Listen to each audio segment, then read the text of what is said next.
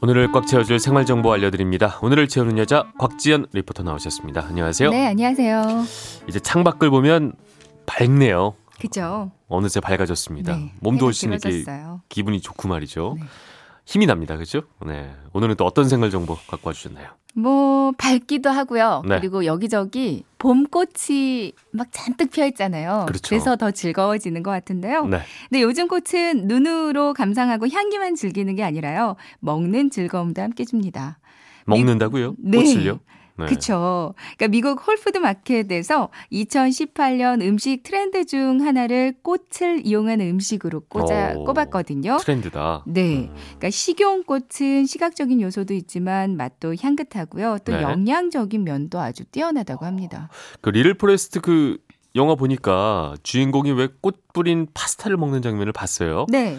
이게 건강에도 도움이 된다 이런 말씀이시군요. 그러니까 음. 이제 과거 제2차 세계대전 말에는 어린이들의 비타민 C 공급원으로 꽃을 사용했다는 얘기도 있더라고요. 네. 특히 서양 들장미인 로즈힙에는 오렌지의 40배가 달하는 비타민 C가 아. 함유돼 있다고 하고요. 네. 뿐만 아니라 꽃의 다양한 색상을 내게 해주는 안토시아닌은 활성산소를 제거하고 콜라겐 형성을 촉진시켜 준대요. 네. 또 농촌진흥청에서 연구한 결과에 따르면 식용꽃 에는 항산화, 항균, 면역 기능을 높여주는 폴리페놀과 플라보노이드 성분이 그러니까 같은 중량의 채소나 과일에 비해서 10배, 뭐 많게는 음. 와. 100배 가량도 더 많이 함유되어 있는 꽃들이 있다고 하는데요. 네. 이제 식용꽃이 체력을 보강해 주는데 또 노화 방지나 특히 요즘 봄철에 춘곤증 예방하는 데도 도움이 된다고 하는데 네. 이제 약용으로도 부족함이 없는 거죠. 어, 뭐 비타민이 오렌지에 제일 많은 줄 알았더니 그거의 40배나 다르고 말이죠. 그러니까요. 이게 우리가 알던 것들보다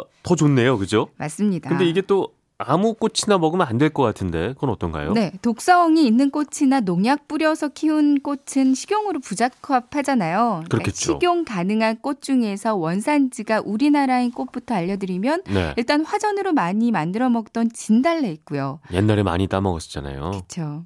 진짜 따뜻한. 전 저는 아니고요. 어, 저도요. 저보다 더 옛날. 그쵸. 영화 같은 거 보면 항상 나오잖아요. 맞습니다. 진달래 따먹었다고. 그쵸. 그러니까 복숭아꽃, 살구꽃, 국화, 아카시아, 동백, 호박꽃, 매화, 제비꽃 등이 있고요. 네. 이제 외국이 원산지인 꽃 중에서는 제스민이나 장미, 펜지, 제라늄, 금어초, 베고니아 이런 것들이 있거든요. 네. 근데 먹으면 안 되는 꽃도 기억해 어, 주시는 게 좋을 잘것 같은데요. 되죠. 이제 대표적으로 애기 똥풀꽃이 있고요. 은방울꽃, 디기탈리스 꽃이라는 꽃도 있고요. 삿갓나물꽃 그리고 철쭉이 있습니다.